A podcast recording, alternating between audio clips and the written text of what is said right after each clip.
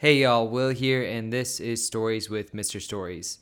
Today we'll be sitting down with Bex um, and talking about trauma, uh, depression, all sorts of mental health issues, and how we can go about still training while working through those things, um, and how to have a really healthy mindset when it comes to training and competing and things like that when you know, you maybe didn't have such a great experience um, in your life. So uh, it's great. Bex is great. And um, if you want to learn more about what she's doing, um, or if you feel like after hearing this conversation that you would get some um, good insights into yourself by talking to Bex, you can find her um, at therapy altered dot com. Um, and she goes into sort of the process of getting a hold of her or um, getting care through her um, at the end of the episode. So stick around for that. Um, I know it's been a while. This was actually uh, recorded back at A O two um, in Calgary. I think that was in September.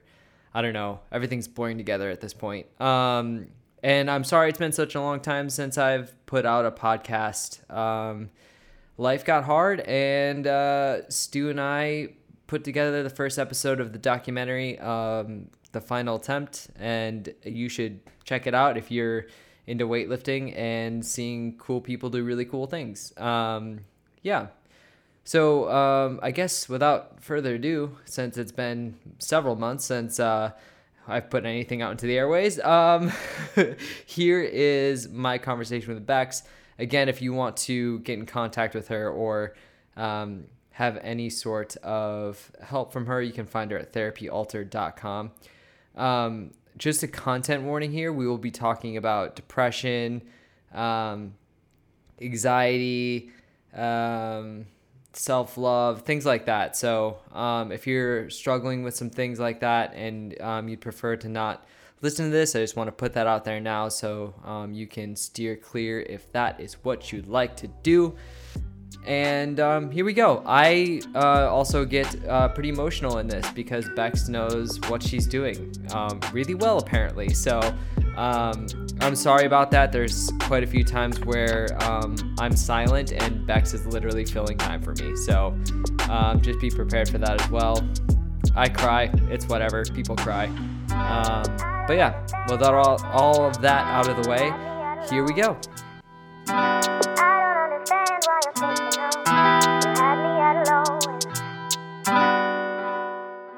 Like, did we start already? Yeah, I've, oh. I've honestly just been, rec- I do that, I just start recording and then I kind of just check audio levels as we go, and then, because by this point we're kind of like loose and stuff and talking how we would be, and so, yeah, mostly part dialed in. That makes um, sense. Who are you? Wow. Who am I? I'm Rebecca Davis. Um, I'm like, what do people want to know about who I am? Like, what kinds of things do people say? Oh God, I don't know. That's a really good point. If someone asked me who I am, I'm Will. I like coffee. Right? I'm like, I could say a lot of things. Know. Yeah. You do like coffee and take photographs. That feels actually really accurate and succinct. Like, really.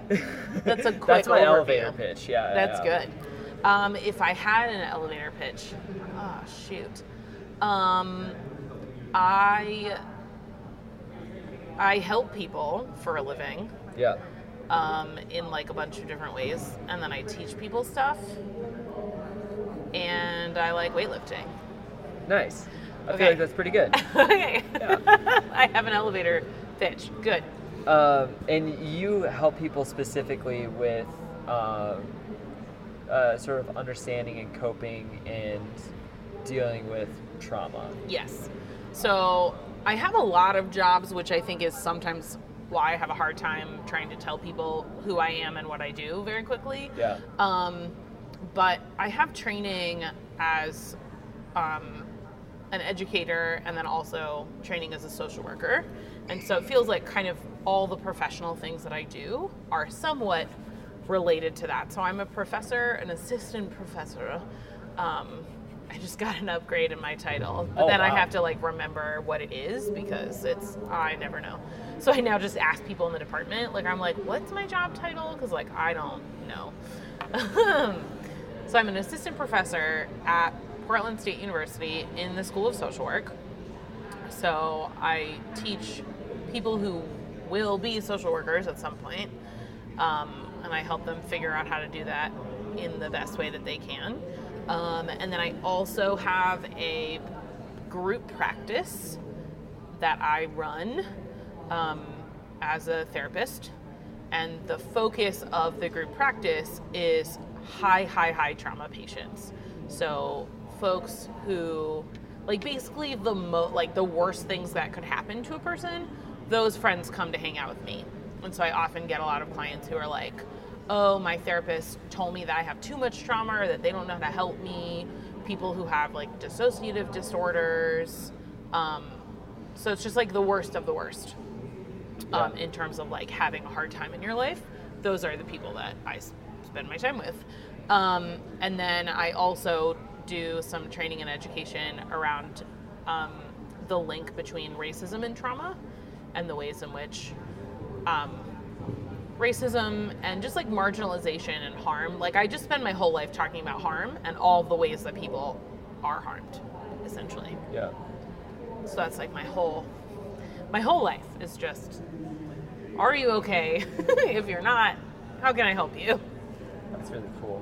Um, what's the difference between a group practice and anything other than a group practice? Great question. Yeah. Um, so group practice is just language that describes a bunch of therapists who have come together and like everyone kind of not does their own thing, but these are all people who have gone through enough training that we mostly trust them to operate like moderately solo or with some level of supervision. Um, and so oftentimes, like I have unlicensed clinicians in my practice, um, but a lot of group practices don't have any unlicensed clinicians. So it's basically like a, a roof for a bunch of therapists who have come together. And they're like, hey, we all align around this particular mission. Um, But the thing about being licensed is that someone has said, like, you take a test and you, you know, you have multiple years of practice under your belt after graduation from your master's program and whatever you got a master's program in. Um, and so, like, somebody was like, we trust you in independent clinical practice. Like, you don't have to have a supervisor anymore. That's oh, what okay. it means to be licensed. And so then group practices are, like, a bunch of licensed clinicians who don't need... Like, they could work by themselves if they wanted, but for whatever reason, they're like, you know, it's more fun, like, working in a group. And so then they come together.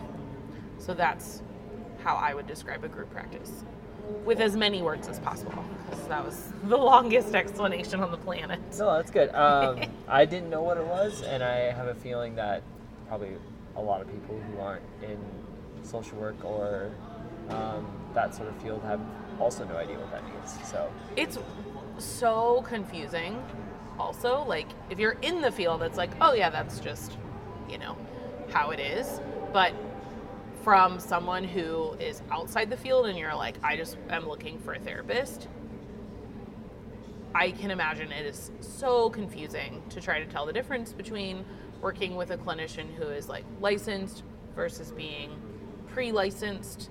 And I get a lot of questions, and I think a lot of people have questions around, like, or they have an assumption that because my therapist isn't licensed, that must mean they're not good. Like, right. They don't know anything, which is false. Um, and there are some states, for social work at least, you don't ever have to get licensed. So I live in Oregon, and so if you want to do clinical social work, you have to be working towards licensure with the board. Not every state is like that. So you could be working with a social worker. For example, I'm getting licensed also in Washington state because I live so close to the border.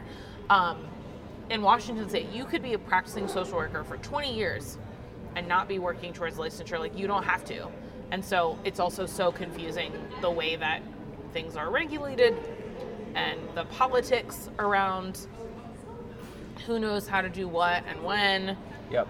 You know, and then there's like, what's the difference between a social worker and a counselor and a psychologist? We all sort of do the same job. Marriage and family therapist, like, do you know? And so I can just imagine for a person who's like, I don't know, I just want a therapist. Like, it's probably wildly confusing. Yeah.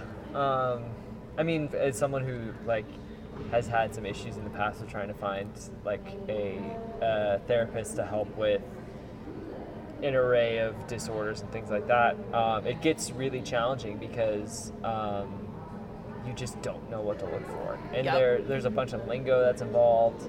Um, and then at a certain point, like, in my experience anyway, like, you just get to a point where it's so much that I'm like, man, I'm done. I'm done here. I'm done. Totally. Apparently, I don't need a therapist because I can't figure this out. I guess I'm fine. Yeah. Like, turns out all my problems are gone. It turns out. I feel better already. Great. Yeah.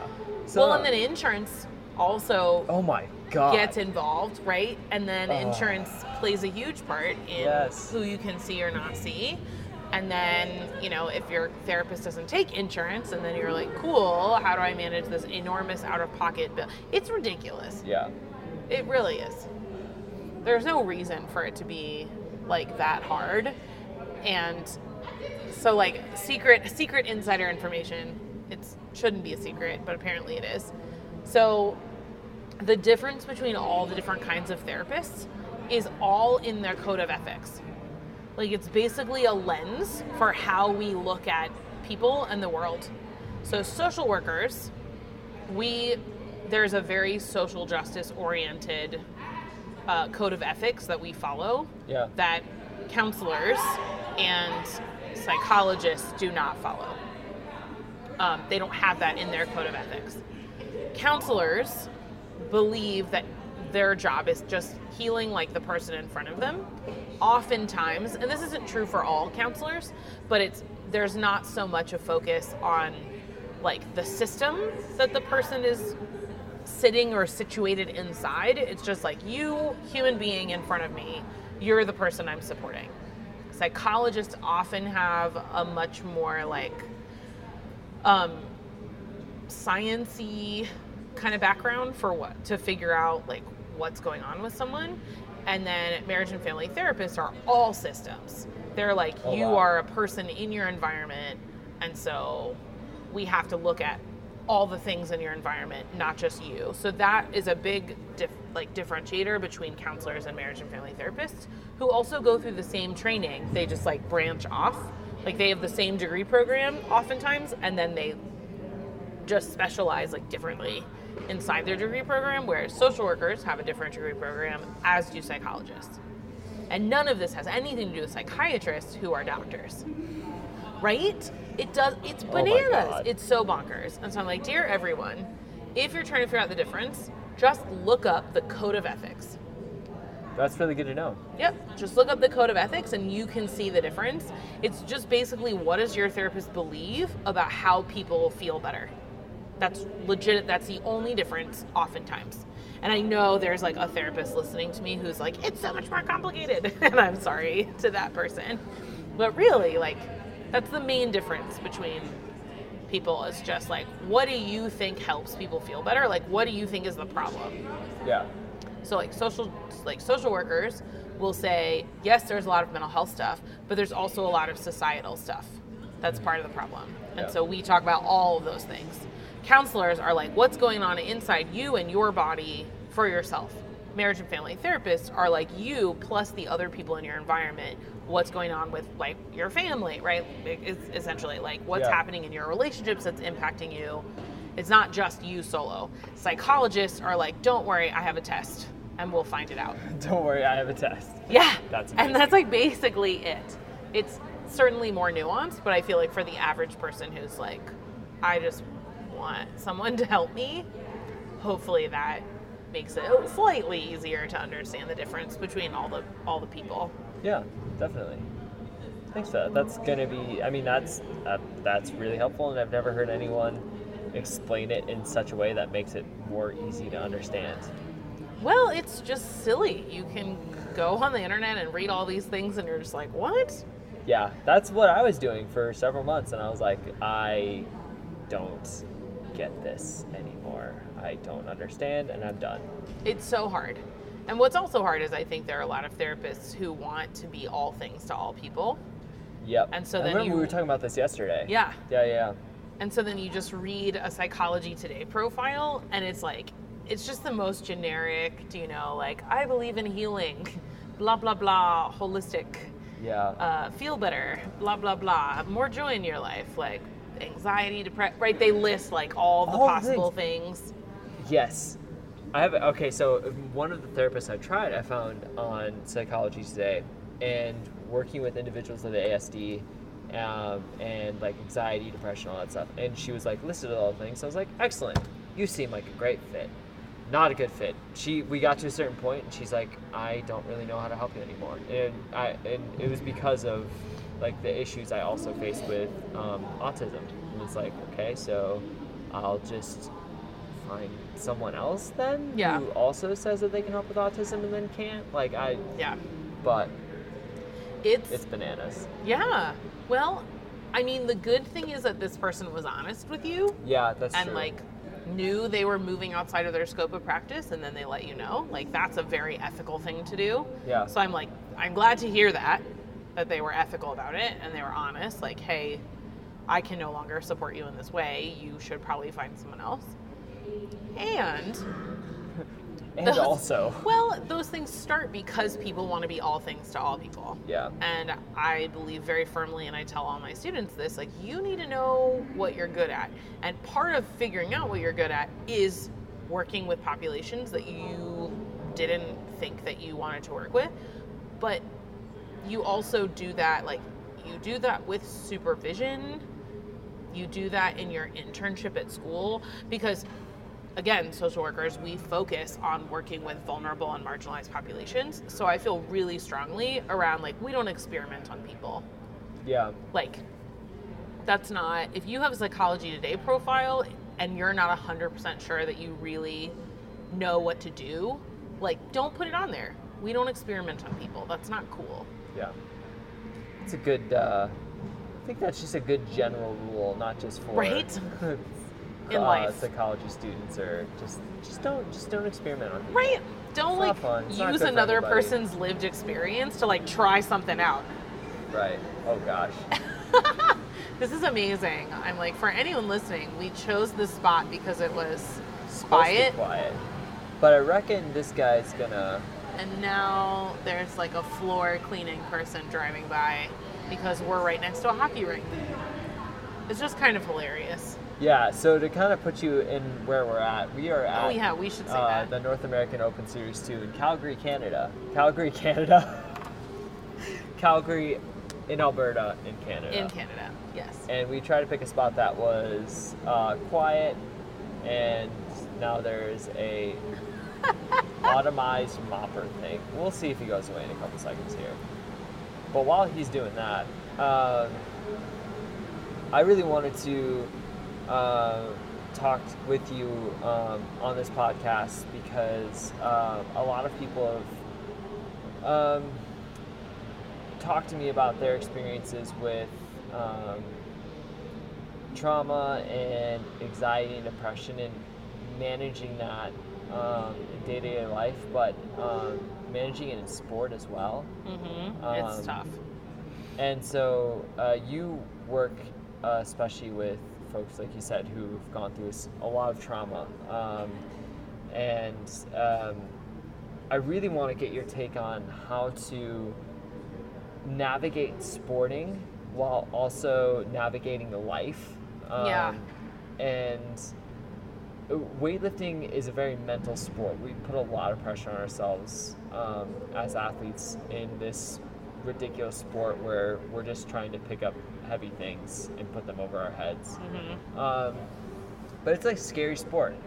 And um, I really would, uh, for people who've experienced trauma, um, and, and so when I was going to that therapist before, um, I was like, oh yeah, I can totally train right after this appointment. It's fine. Mm.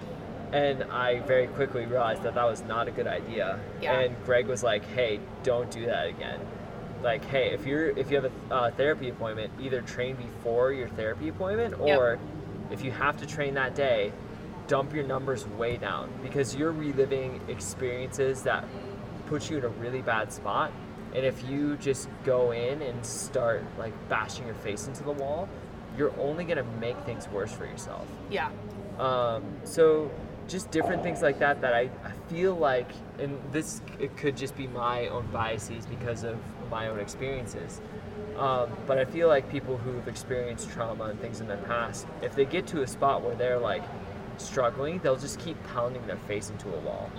Mm. Um, and so I was just, I really want to have you on to talk about ways that people can cope, um, and obviously knowing that like this is not, like talk to your doctor and like this yeah. is not like a um, do this thing, but like Absolutely. different strategies that people could use um, while also going to therapy, while also mm-hmm. doing good things for themselves. But yes, um, yeah, um, yeah.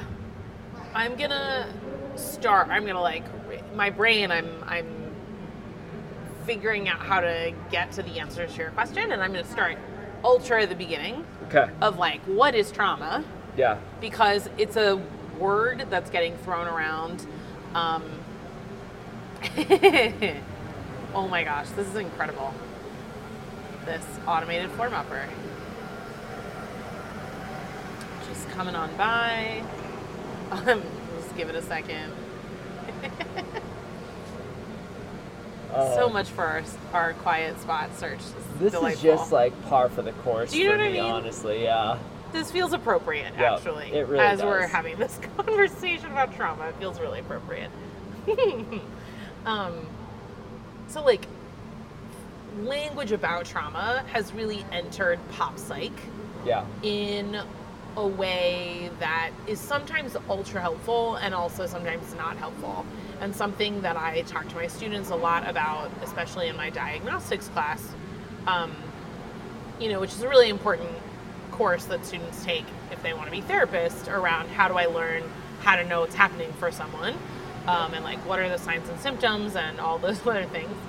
Um, and we talk a lot about social media and pop psych and the ways in which language about mental health permeates general culture.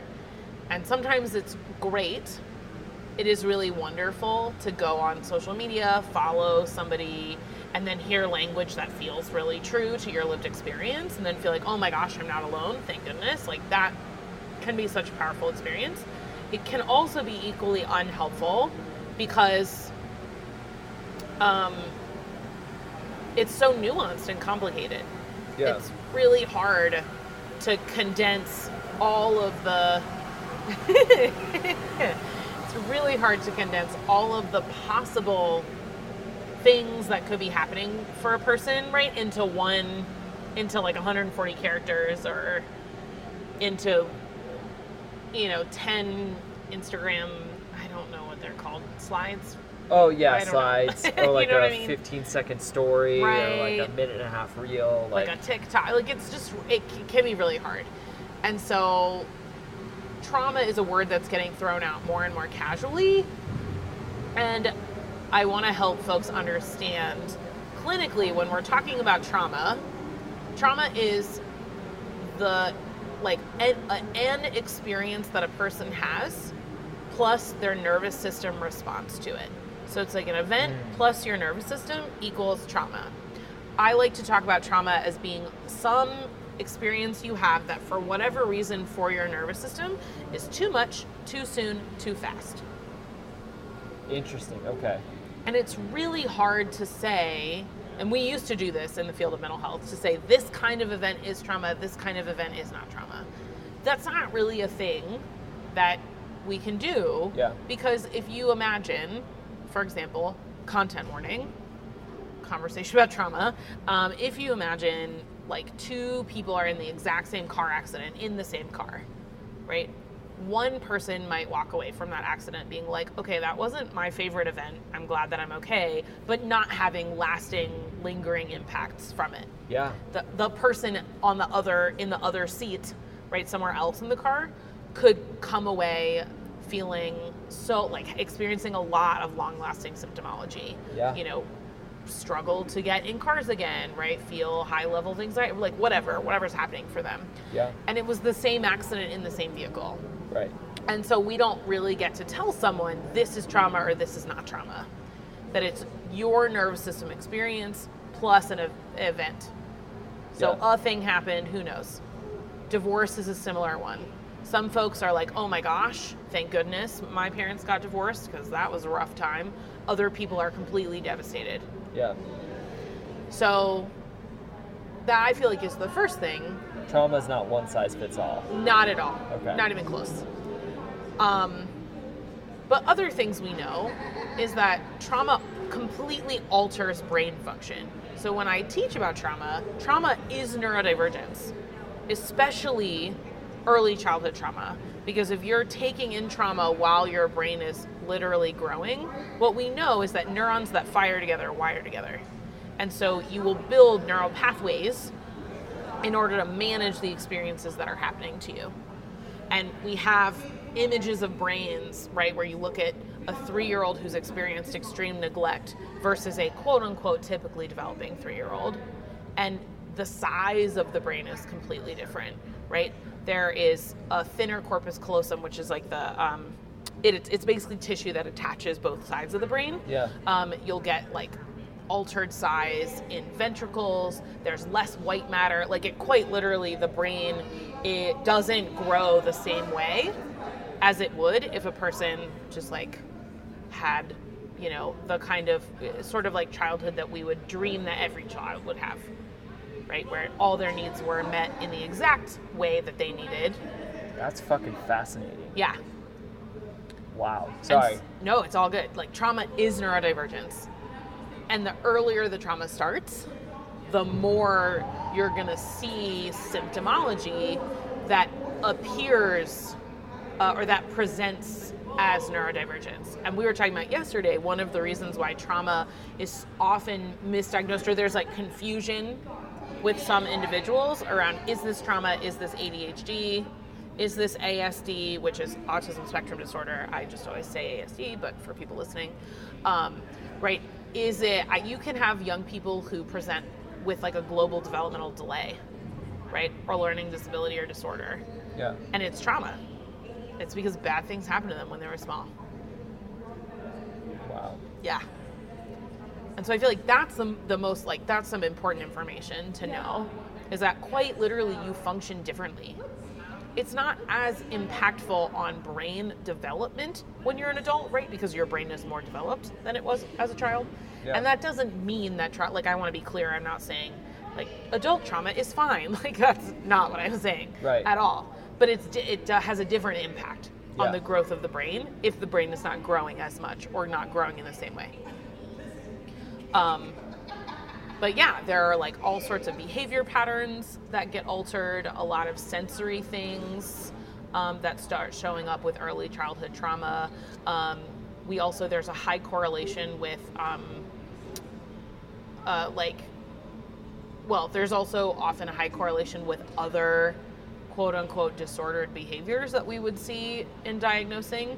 So correlation with trichotillomania, which is hair hair pulling, like pulling your hair out. Yeah. There's high correlation with um, uh, like hoarding disorders, eating and feeding disorders, um, elimination disorders, right? So bedwetting, um, oh. things like that at a young age. Um, there's so many things, right? You'll see symptoms of anxiety. You'll see symptoms of depression for sure.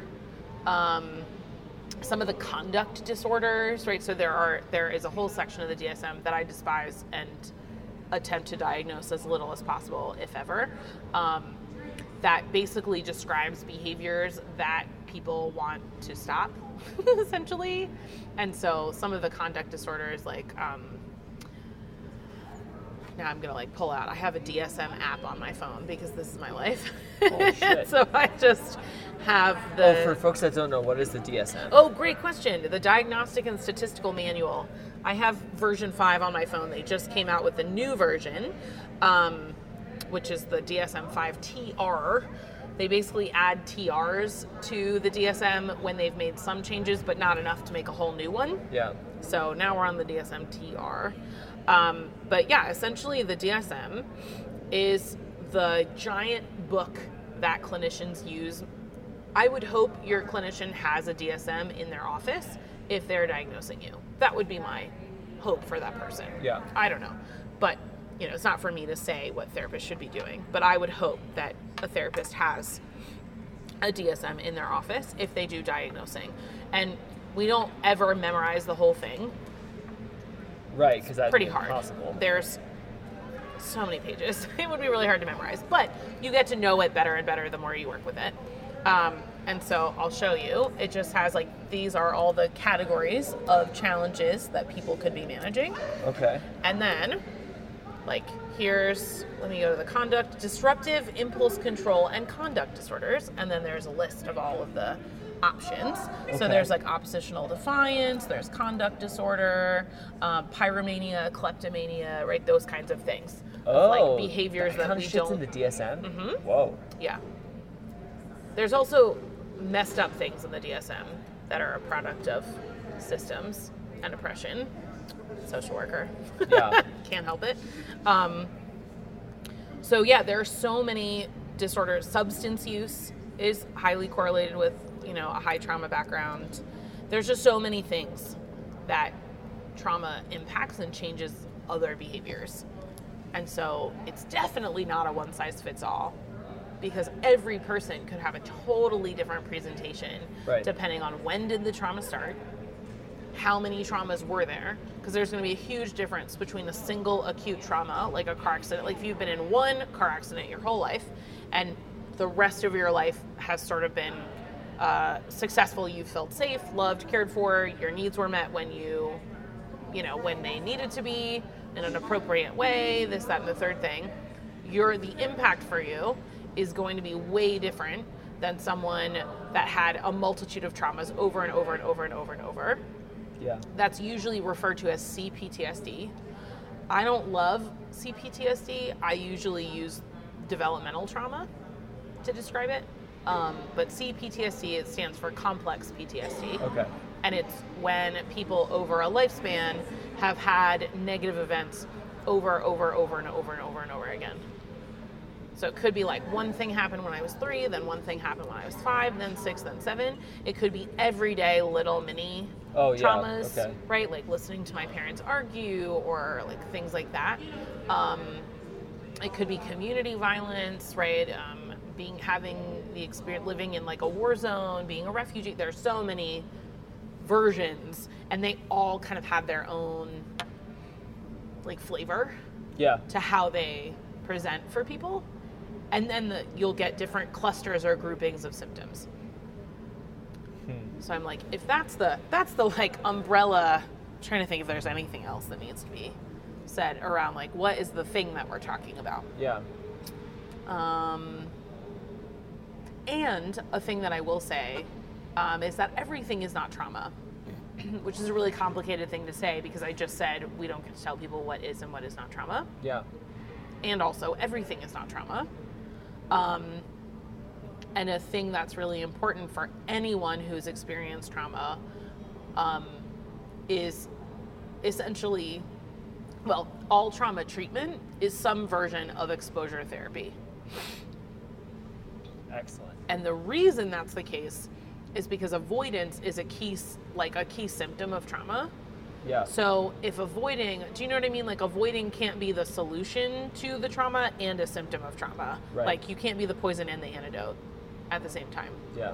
And so people start engaging in unsafe or unhelpful behaviors when they start crafting their whole life around avoiding something that's similar to the bad thing that happened.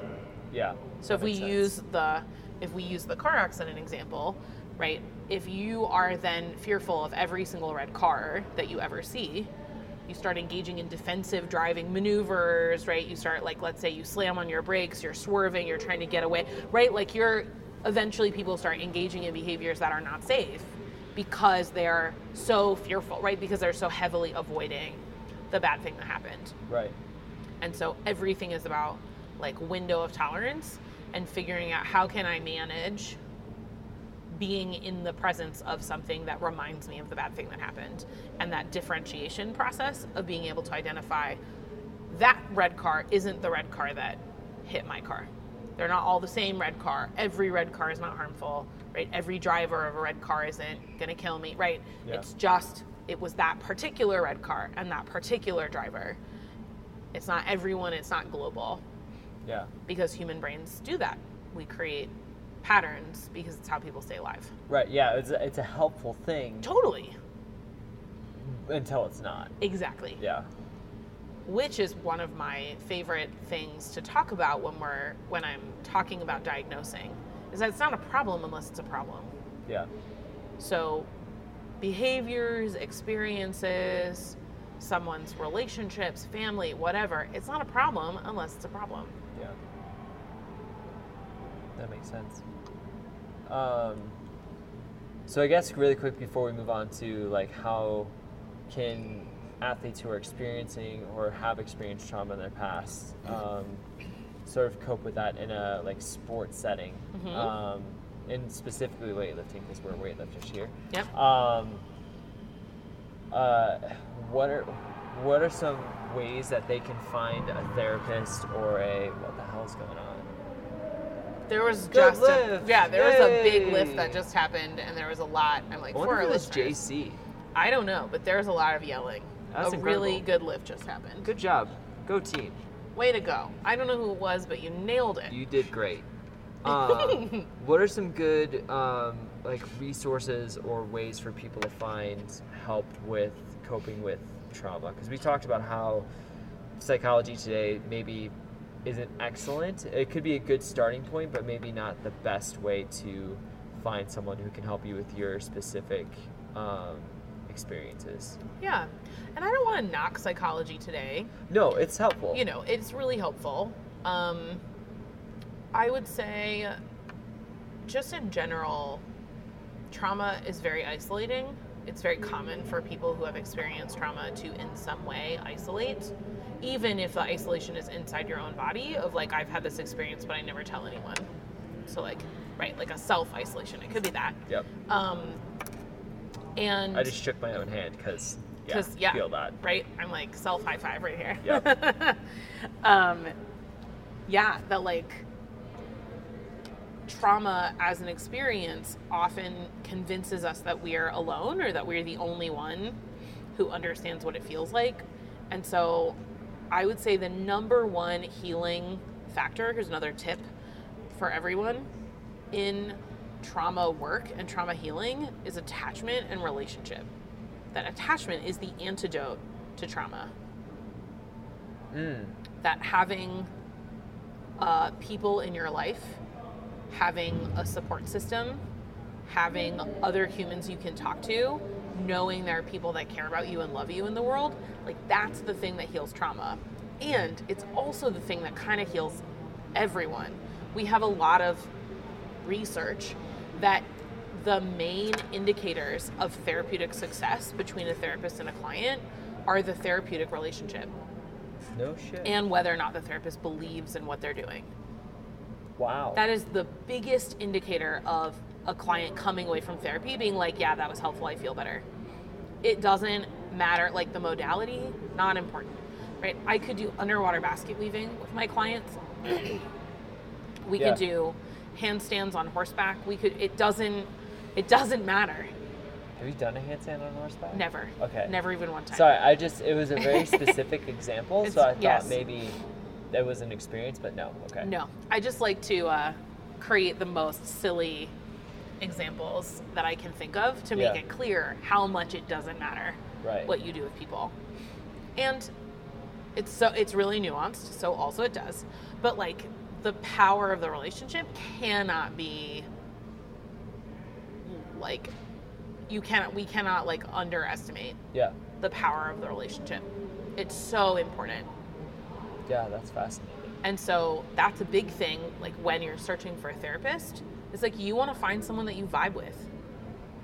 Doesn't matter what they say they do.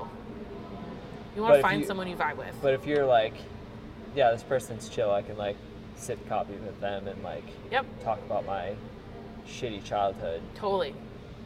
Huh.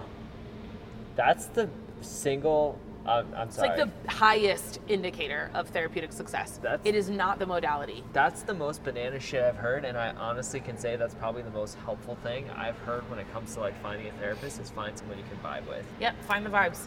Wow. So you don't actually, so because, oh man, all right, I'm going to say this quick and then we'll, we, I probably should move on because um, our window of opportunity is slowly, well, quickly dwindling. Okay. Um, but, uh, oh shit, what was I going to say? Oh, that I've always assumed that like, this is your therapist and they're here to be like your doctor. And so like, no matter how you feel about them, they're going to try their best to help you. And if they can't help you, it's your Oh my goodness, no. Way. That is like the most, mm-mm. Okay. I wish people could see my face because I'm like horrified right now. Yeah. I'm like, absolutely not. Yeah. Um, no. Okay. That the therapeutic relationship is just can't, it's so major. The single most important thing? Mm, yeah. Okay. It's like the therapeutic relationship plus whether or not the therapist believes what they're doing will work. Interesting. Okay. There's a word, there's a name for this that I can't remember the term. I'm like tempted to text my best friend who's also a clinician and be like, remind me what's the name for that. Common factors maybe? I don't remember. The point is that this is, there's lots of research on it. That those are the things that really matter. Is like, do you vibe with your therapist? Do, does it feel good to be in the room with them? And that's especially true for trauma healing. And when I teach clinicians, everyone wants the tool, the tips and the tricks and the techniques. And I want to, right, especially when they're young clinicians, right? They're like, I, and when I say young, I mean young in the field, like yeah. amount of time and experience, not young in chronological age. Um, right, everyone wants to like do something like at or with their client. And I'm like, no.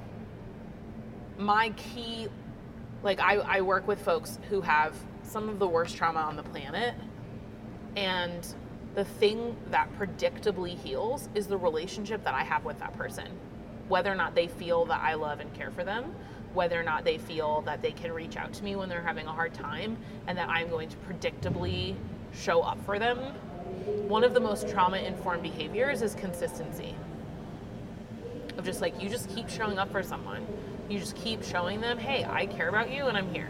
I'm here every time, all the time, because so much trauma comes from disrupted relationship in some way.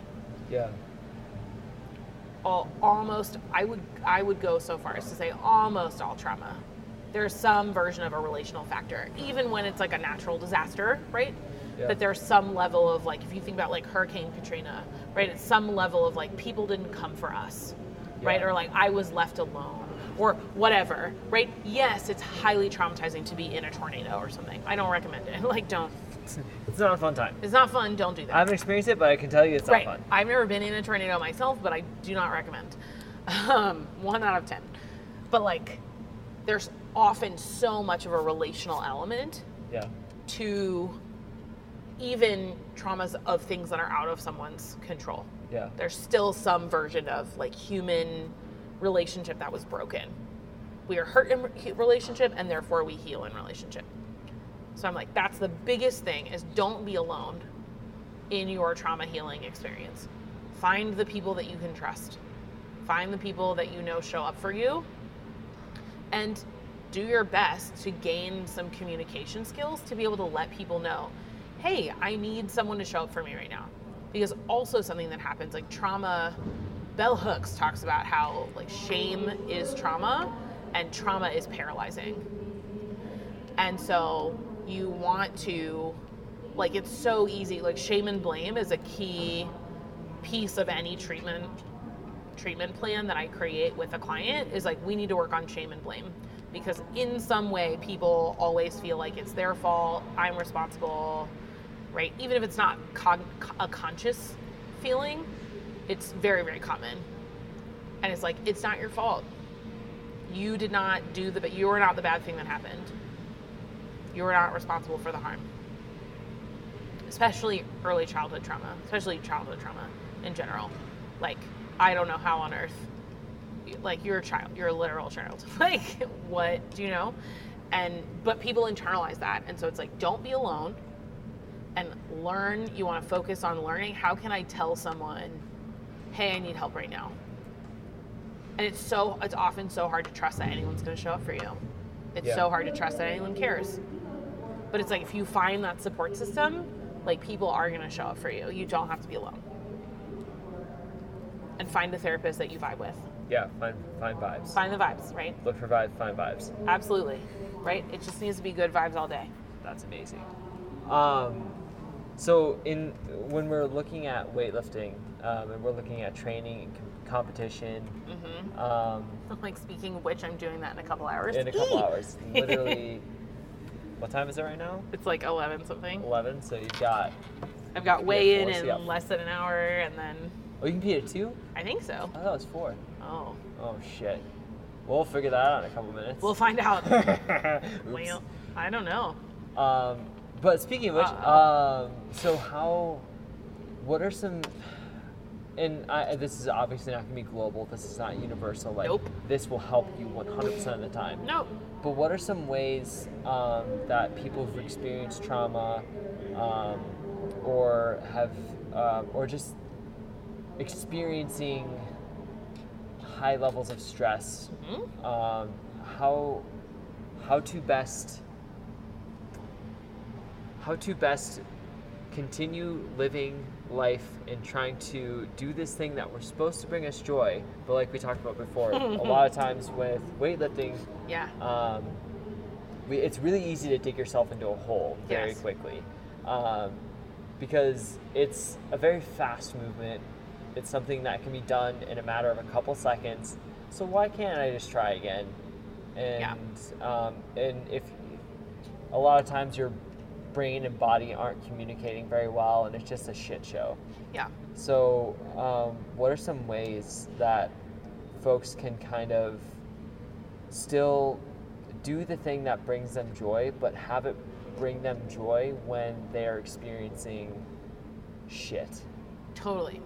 Well, I think you offered, like, from Greg, a really great suggestion, which is, like, be mindful of when therapy is happening, be mindful of when you're doing other things.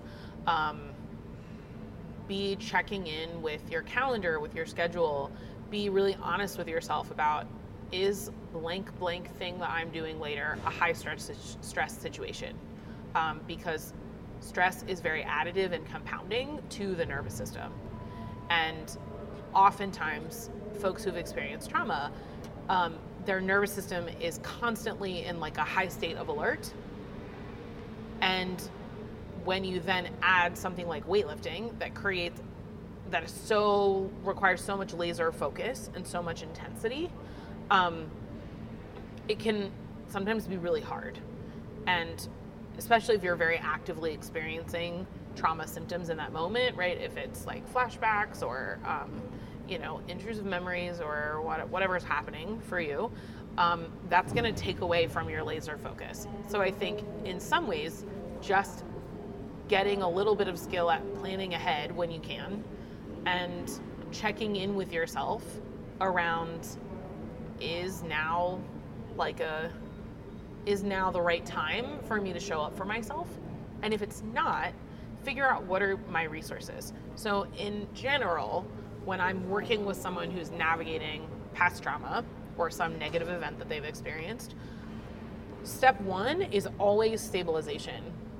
As in, build some resources. If you don't have any coping skill, like literally not one, and if you don't have any people in your social supports, then I'm like, well, we're not gonna treat your trauma right now, because it always gets worse before it gets better in terms of how you feel. Yeah. Because we're gonna open up like Pandora's box of garbage. Like, if you've never experienced that before, it fucking sucks. No, it's trash. It's absolute it's garbage. It's not fun. No. It's not a great time. It's not, it's not good. Sorry. I deeply encourage my clients to be upset with me. Like, I'm like, yes, this is trash right now. Uh-huh. You're right. Like, this is, a, what a dumb idea. Like, why did we agree to come here? Like, yeah. what? And now I'm asking you these questions. This is nonsense. Absolutely. It's fucking garbage. Yeah. So, like, you don't, if you don't have resources, we're not going to treat the trauma yet. We have to build the resources. Because I'm not going to, like, open you up in therapy and then suddenly you're like houseless. Do you know what I mean? Like, that's not useful. Right. Why would we do that? And I feel like in the same way with weightlifting, if you're like, boy, I'm having a hard time showing up for myself, check in with what are your external resources and your internal resources. So external is like stuff in your environment. It could be as simple as like drink water. I, this is my, I am so chronically dehydrated, there aren't even words for my continuous level of dehydration. I made Will laugh. Son of a bitch. You, am I calling you out aggressively yes, right now? So that's all right. I'm also calling myself out. I am so, and I get like, I don't get hangry, I get like thirst gritty. Okay, like so I get so irritable. Here's the thing, so like, um, with like, um, um, uh, I'm sorry, uh, I might say something wrong here. And if I do, correct me. You're fine. Um, with autism, um, I find it really hard to drink straight water because mm-hmm. it always tastes different. Hmm. And it's not like a, so like from, I, I, from what I understand, they're like safe things that I like can always rely on. They're always going to taste the same. They're always going to feel the same. Yeah. Water's not one of them. Okay. And it, so like for me, it's like, oh man, that requires like putting like a Mio or something in my water because it's the only way I can like, because that, that like that flavor is like the same every time, all the time. And I can like rely on it. Yeah. Um, so that's why I was laughing. It's like, I fucking know, but like there's, I have to do that. And it's just, anyway. So yeah. yes, chronically dehydrated. Okay. So mm-hmm. drink water. Cool. Sorry, that was a tangent. It's all good. No, that's really helpful. And like, also what I'm hearing you say though is a huge strength that you have found the thing that you need in order to bring water to a stable, like it tastes the same every time.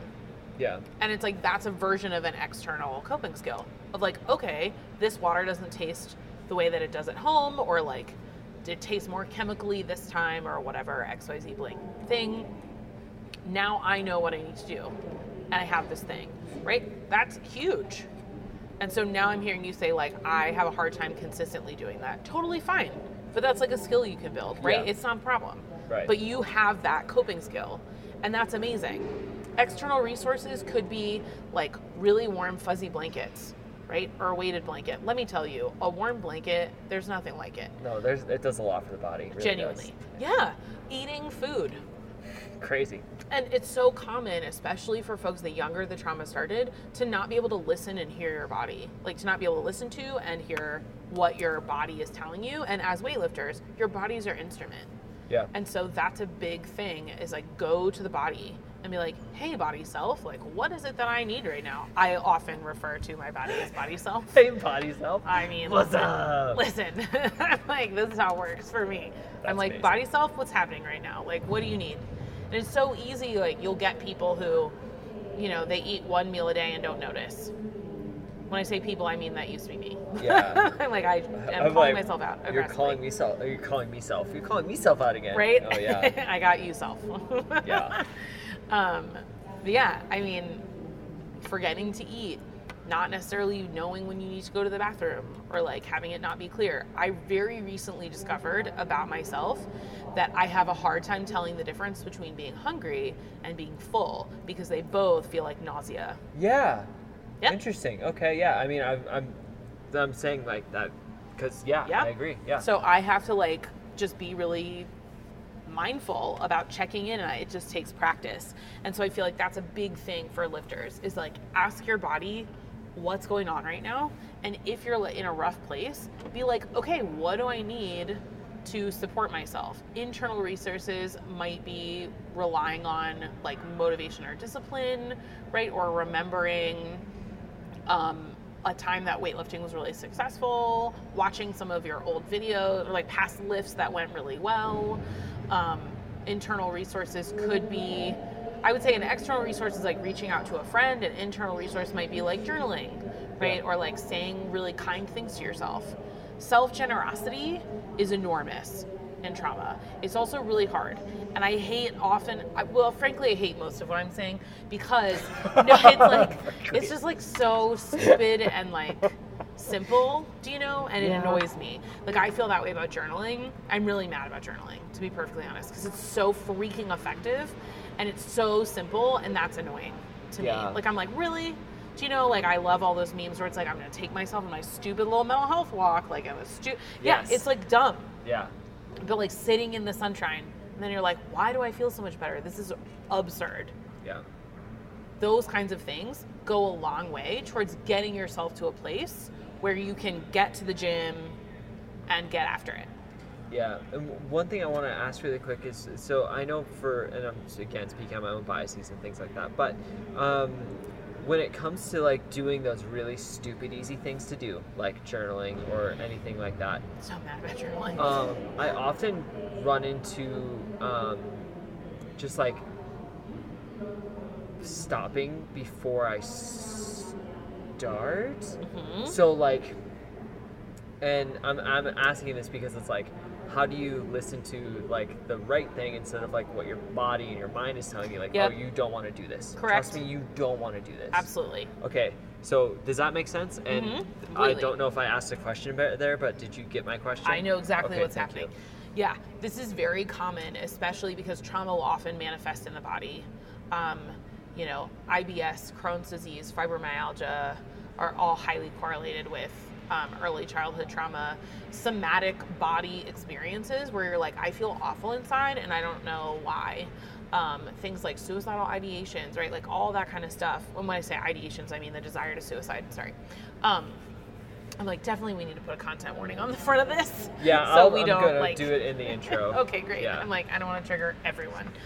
Um, but all of that kind of stuff really comes from like the embodied experience of trauma, because your brain is in your body.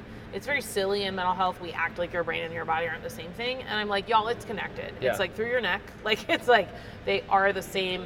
They're the same thing. Yeah. Same, same. Central nervous system all the way down. And so absolutely it makes perfect sense that if a bad thing happened, it happened to your body. It didn't just like, we don't like take our heads off and like sit them someplace and then reattach them. It happened to all of you. Right. And so you will get experiences where your body's like, mm that's a bad idea. And it's really hard to overcome sometimes. So the thing I would say is very small actions are wins. Okay. I love thinking about like tiny P Rs and tiny wins, because when you start, they're very additive over time.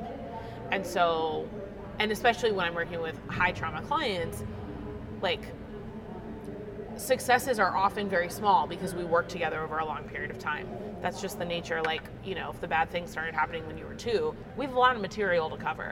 Yeah. You know, and so we're going to be at this for a while, and it can be really discouraging thinking about like everything is exactly the same as it was six months ago. And I'm like, no, no, no, no. And so I am very practiced at looking for the tiny wins. And so you want to see, what are the tiny steps I can take to, um, getting a small amount of movement or a small amount of change. Yeah. So when your brain or your body is telling you this is a terrible idea, you do not want to do that, maybe a tiny win is like, okay, I'm going to try to get up in five minutes and just like set your watch and be like, and then when five minutes happens, can I do it now? Right? Or texting someone and being like, you know, can you help me by reminding me like one reason I like weightlifting, or one reason why journaling is helpful, right? It could be um, making a commitment to another human being that they're going to support you, yeah. right? Just these like tiny, tiny little things. It could be as very small as I'm laying on the couch, I'm thinking to myself, um, I know that I need to journal. I know that journaling is going to make me feel feel good later, but I'm absolutely convinced right now that journaling is not how I want to go. Yeah. Maybe it'll literally kill me. Yes, I feel like I may die. Yeah. And that is a very common and reasonable experience when you're a person who has trauma. Like, I just want to normalize the shit out of that. Yeah. Real common and appropriate. Um, that you might be like, okay, I'm going to start by just noticing that I have toes. Like, is there a place in my body that does not feel the same as that feeling of I'm going to die? Doesn't have to feel better, just feels different. Interesting. And then can I just like notice like, okay, my toes do not feel like I'm going to die. My toes feel like nothing. I don't feel anything in my toes. Great. And be like, all right, I'm going to like move my toes. And then maybe you say out loud, you don't even start writing. You just say out loud, like, journal about your toes. Journal about like, my toes do not currently feel like they're going to die right now. You might speak your journal out loud. You might make a voice note. They'd be like, dear self, like today feels like garbage. However, my toes do not feel like they're dying. And I'm really glad about that, because every other part of me, do, right? And like yeah. just these like itty bitty tiny wins that over time you will like, you will be able to look back and remember, oh, I, even though it feels horrible right now, I know that when I do this thing, I feel better. Yeah. And it will get like easier and easier to go to doing the, you know, the little things, you know, little by little becomes a lot. Yeah. And actually one thing I, I wanted to touch on was because it, Amy, um, yeah. she talks a lot about, um, bullying her camps and stuff when, um, she uses Maddie as an example or herself as an example of like, um, specifically going into training when you are experiencing some shit, mm-hmm. um, and you still want to train because you know it's good for you, yep. um, and you know that it's going to get you closer to your goals and all that good fun shit. But it, literally, if you feel if you feel like you might die if you touch the bar, mm-hmm. just like okay, just literally pick it up. I was just going to say, yeah. touch it. Yeah, touch the bar. The, did you die? Cool. Do you feel okay to try maybe doing a muscle snatch? Cool. Give it a shot. Does that feel good? Awesome. All yeah. right, let's try power snatch now. Absolutely. And just like. Keep going, and then if you get to a point where it's like, I don't feel good anymore, stop. Then you're done. Yeah, and like that's where you end it, and you have done what you needed to do for that day. Yes, exactly. Shout you did a thing. Shout out Amy and Greg. Um, those are those are friends who know a lot about mental wins. I could not recommend more highly Greg's book, Tough. Yeah. Um, it is a mental health book. Yeah. It is not a weightlifting book. I, I messaged Greg after I read the book and was like, Greg, you wrote a mental health book.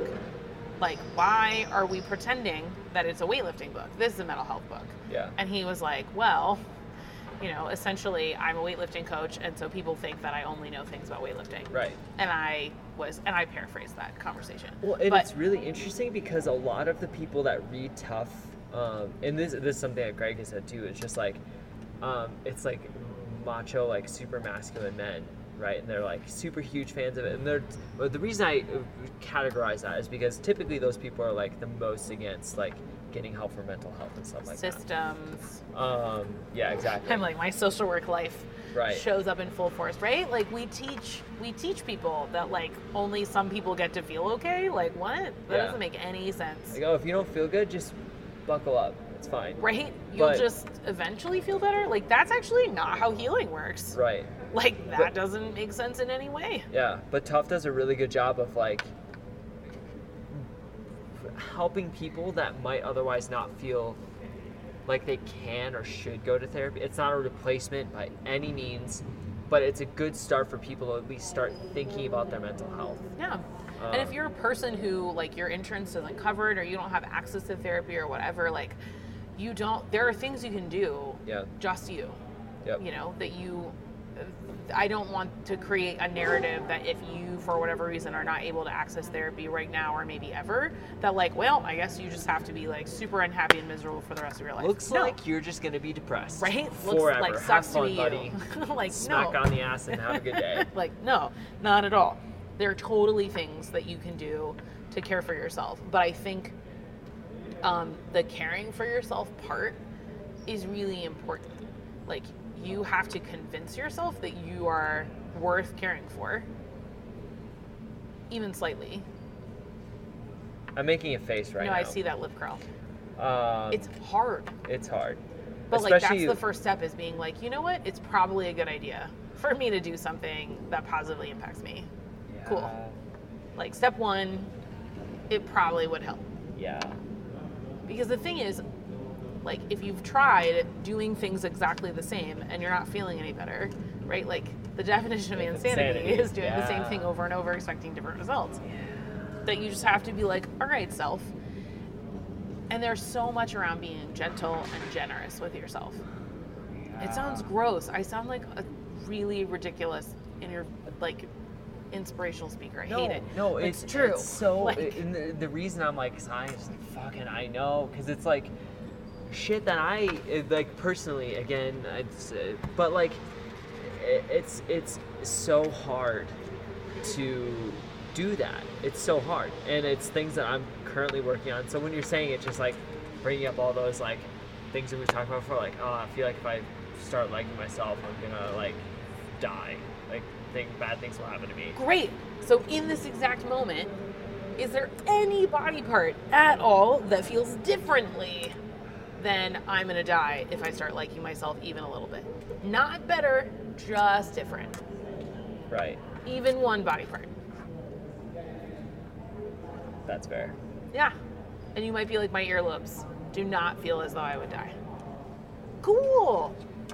Like, you're nailing it. That's it. You're winning. Like, that's what I'm saying. That yeah. there's at least one part of you that maybe doesn't fully agree with that sentence. Yeah. Like, is there any part of yourself that's like, well, I don't know if I might die, right? Or like, what? Is it some other thing? Like, what else could it be? Yeah. And I also would say to that statement, okay, you don't have to like yourself. What if you start with like, be okay with my existence? Or like, be allowed to live. Have permission to carry on in some way. Do I get to exist for another twenty-five minutes? Right? Like, ju- like so small. Just very tiny, like, you know, I'm just like allowed to be here. We can like yourself. Well, yeah, I mean, that's, we can get there at another time. What if you just give yourself permission to be? And then I would invite, you're doing great. And then I would invite all of the people listening, like if that's what's happening for you, like what if you give yourself permission to be in your gym? I can't tell you how many training sessions I have had where I just like went to the gym and hit one lift and then left. All the time. I'm like, it's your podcast, so I don't know whether or not to ah. name to name that you're having feelings. Oh, I'm sorry. Not. No, you can't. It's fine. Okay. I was Boss. like, I'm just gonna keep talking. You don't have to apologize. Feelings are like a really reasonable thing to have. Like overwhelmingly reasonable, in fact. Gosh. Super appropriate. Darn. Yeah. I'm the worst. welcome, welcome to Trauma Talk with Rebecca. It's fine. Everything is fine. Absolutely. Everything is fine. It's also equally not fine and like totally cool. Yeah. It's no problem. Um, I think that's a good place to wrap because I think we need to talk um, again about stuff like this on another podcast. But I feel like totally. If we keep going, I will. You fit your window of tolerance. That's fine. Yeah. Um, Jesus Christ. Uh, where can people find you, Bex? God damn it. Where can people find me? Um, well, you can find my therapy practice, um, w w w dot therapy altered dot com. Altered, A L T E R E D. I'm like, is that how a person spells altered? No, I'm like T E R E D. Yeah. Yeah. Nailed it. Um, and that's the name of my practice, is Therapy Altered. Um, and I'm like, I am findable. You can search for Therapy Altered on Instagram. There is no Twitter and there is no TikTok because I just can't bring myself to do that. I simply cannot. Uh, it's impossible. If you are more interested in hearing about some of the system things that I'm talking about and the ways in which like society is not all that helpful. Um, which is can, fascinating, by the way. We didn't get a chance to talk about it a lot. We didn't talk about systems. But, but it's like, fascinating. Really so important. Yeah. Um, and I could go on all in all, all for a long time just about the ways in which we're told that this is how you have to be in the world. Yeah. That's like not helpful to people. And people don't feel good when they're doing it that way. Um, you can check out Arctic, A R T I C, um, Arctic L L C, and Arctic stands for Anti Racist Trauma Informed Care. Oh, nice. Yeah, and we're also on Instagram. Yeah, again, that's it. There's no, well, no, we might have a Facebook. I think Facebook, Facebook exists. Is so. I forget Facebook exists. I I'm mean, honest. yeah, I haven't logged onto Facebook in like at least five years, yeah. maybe longer. Every time I go on there, it's a dumpster fire. So I just, yeah, you know, it's a terrible place. Although if you are on Twitter and you can bring yourself to be on Twitter, um, Greg Everett's Twitter oh. is popping. Okay, it's so good. I just feel like I don't have anything useful to say in one hundred forty characters or less. Oh, yeah. I simply go there to see Greg's tweets. And oh, great. To, I follow a couple of photographers. Okay. Because I'm like, what am I... I, I can't I be short-winded. Yeah. It's impossible. No. I talk too much. Are you kidding me? Also, over-explaining autist right here, so that's not going to happen for me. Yeah. Have you seen my tricky. Instagram captions? They're so good. I love them. Oh gosh, okay. I love your Instagram presence. So yeah, that's where people can find me, and um, yeah, I'm available for like chatting about this kind of stuff. And and she's apparently you know. really fucking good at it, which is why I wanted to have you on, but I, I've never experienced um, sort of your, because I've always just kind of like hung out with you at competitions and at Greg and Amy's place, and so yeah. like never really experienced you doing your thing. Uh-huh. Um, and I felt like towards the end there, that's what that was. And yeah, she's good. She's real good. So check her out. If you're, okay, okay, so I know that you're um, licensed in Oregon. You're working on getting licensed in Washington. Mm-hmm. Does that mean, do you do virtual care for people? Or Absolutely. No? Okay. Um, and do they have to be in Oregon or Washington?